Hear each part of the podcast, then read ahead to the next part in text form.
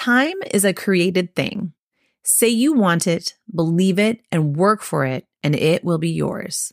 Those words come from the American poet Emily Dickinson.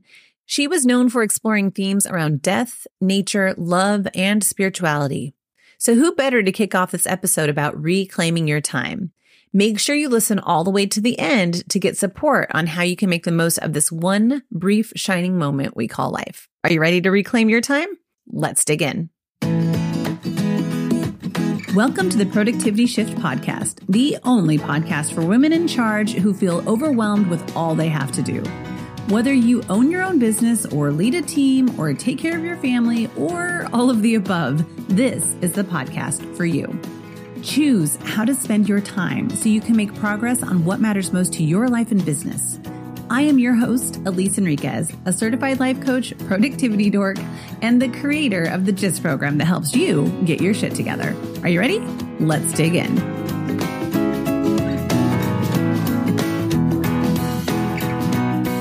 The people who find my podcast are usually women in charge. They are the ones everyone tracks down to make shit happen. And you do, you make it happen. You might even look good while you're doing it. But on the inside, there can be frustration, struggle, overwhelm, and knowing that things could feel a little calmer than they're feeling right now. Or is it a little more calm? I don't know how to say that. But anyway, there's also this feeling that maybe things could feel a little, dare I say, easier. When it gets down to it, it's really all about time. How much time do you have and how do you want to use it? Let's face it, your time is largely spoken for already. So it's not about creating more time. Just like everybody else, you only get those 24 hours in a day. And hopefully you're spending at least a third of it getting some sleep, right? We all need our sleep. So this isn't about creating more time. It's actually about reclaiming your time. Now, there are two ways that you might respond to that. One might be, hell yeah, I'm going to reclaim my time, bitches. And if this is you, great, keep listening. Another way you might respond to this idea of reclaiming your time is like, Elise, what the hell are you talking about? Reclaiming my time implies that it was ever mine to begin with. If this is you, great, keep listening. Seriously, you are already working on reclaiming your time because you are listening to this episode. So deep down, you know this is possible. So let's dig in to the three things that you must do to take back your time. First, you gotta fire up your motivation to actually take your time back. And you do this by having a compelling why or kind of like starting with a compelling what. So here's what I mean. What would you actually do with more time? Now, there was a study published by the Journal of Personality and Social Psychology and the journal Science, and both of those found similar conclusions, which is that if given more free time, people tend to choose activities that are more enjoyable and fulfilling rather than simply relaxing or doing nothing. And that women in particular, other studies showed that women in particular are focused on using their time to have quality connections with the people they care about. So, if I could magically give you more time, how would you spend it? Got your answer? Now, I want you to go deeper. Why? Why would you spend your time that way? For example, one of my gisters would start her own business if she just had more time. You see, she works in a huge hospital system right now, and she really wants to have her own private practice. And in that, that hospital system, she doesn't even always know what her appointments are going to be until the day before. That would make me crazy. So having that private practice, right? She, that's what she wants. We could take that at face value and we could all cheer her on. But that's going to take a lot of cheering on from the outside world if she doesn't have a clear and compelling why inside of her behind this goal for how she would want to use her time. We got to make sure her motivation is fired up. So, of course, I asked her, why? Why do you want to start a business? One of the reasons she wants to have more control over her time. How, how appropriate. But why does she want to have more control over her time? Well, she wants the flexibility to be there for her two young daughters. They're at an age where they still need her and they want her around. I mean, they're probably going to want her around forever, but you know how that mother daughter thing can sometimes go, or just any kind of adolescence can sometimes go. She wants the ability to train and run marathons, and she wants the ability to travel and hike and explore. And when you look at it that way, starting a business becomes pretty damn important. It becomes compelling. So, what is your compelling why for wanting to reclaim your time?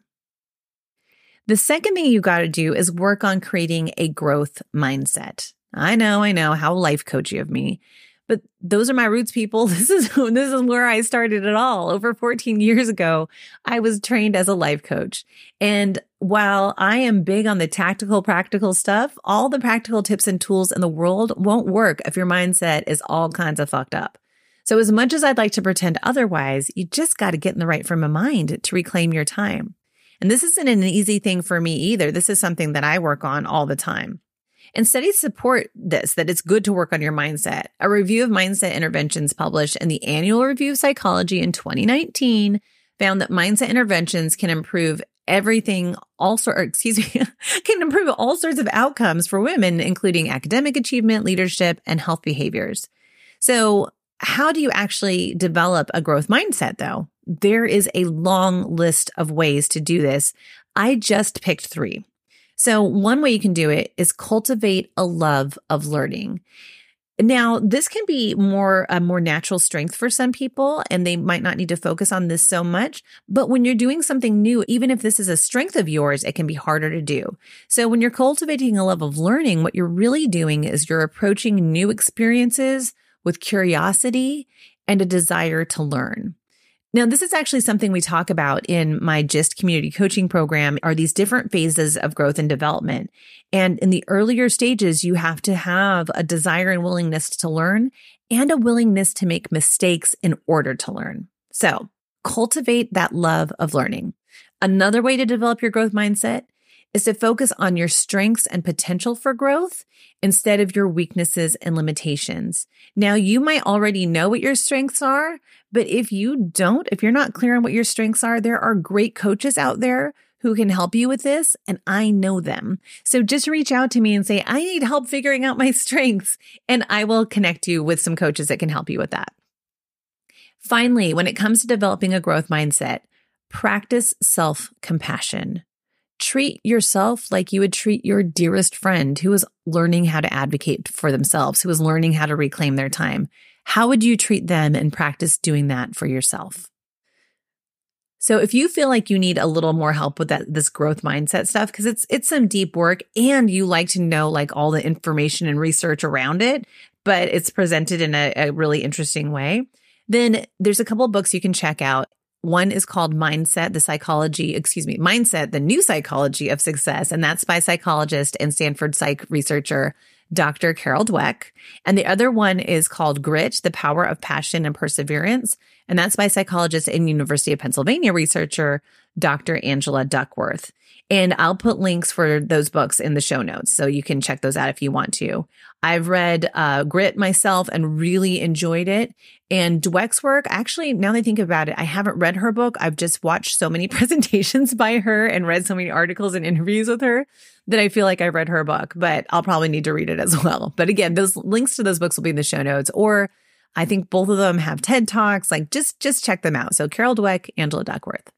All right, let's bring it home and bring it down to the more tactical, practical stuff. The third thing you got to do to reclaim your time. So we talked about finding your compelling why, developing a growth mindset. Now, the tactical, practical things you can do are this. It's to invest your time in creating systems and habits that support you and where you want to go. Now, listen, I have an entire community coaching program around this that you can ask me about at, at another time or DM me and, you know, just respond to the email or comment on this somewhere. Let me know if you want to know more about that. But for now, just focus on these two things. Give yourself one place to hold everything you want to do.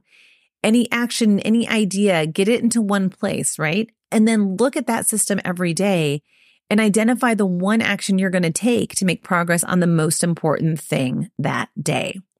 So keeping it all in one place allows you to see it all so you can actually prioritize things. And I have a way to help you start to do this in practices. So stay tuned until the end of the episode for details on that. But the bottom line in all of this is you get this one brief, brilliant, beautiful life. So let's make it a good one. Reclaim your time so you can focus it on what matters most to you.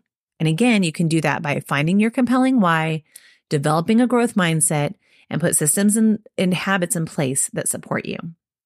And I'm going to be honest, sometimes doing those first two can be harder, and that's okay. You can actually start in reverse. In fact, I used to do a ton of coaching around those first two things. And what I found is for women who are in charge, there is so much that's coming at them right now that starting with getting the systems and habits in place does a lot to help them work on the other two. So start by getting your systems and habits in place because that'll help you better understand how you're currently using your st- using your time and it will allow you to start to practice how you can use your time differently.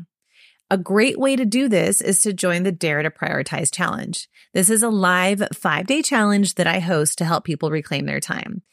And for the first time ever, I'm doing it a little bit differently with this challenge. So I used to do it as a Facebook group and I would go live in that group every morning and we would, you know, post updates throughout the day. And it was great, but it didn't give me an opportunity to help you even more. And so this time we're going to be doing it in a Zoom setting, which means that we will be really efficient about going through the daily challenge, but I'll then also hang out and help you out on what it is that you're going to be focusing on that day. So I'm going to put a link in the show notes for you to go ahead and sign up, but you can also just go to daretoprioritize.com to get signed up because we're going to kick things off on May 22nd. So tell me, of the three things that we talked about when it comes to reclaiming your time, which one are you going to work on this week? Finding your compelling why, developing a growth mindset, or putting systems and habits in place that support you? And tell me what is the next step you're going to take. So head on over to the productivity shift on Instagram or Facebook and share which one you're going to focus on and what your next action is in the weekly shift post. And if you picked put systems and habits in place to support you, Oh my gosh, your next action is so easy. Your next step is so easy. Just go to daretoprioritize.com to sign up for the challenge that we're going to kick off on May 22nd. Okay, that's all for this week. I'll be back with you again next week. Until then, keep making progress on what matters most.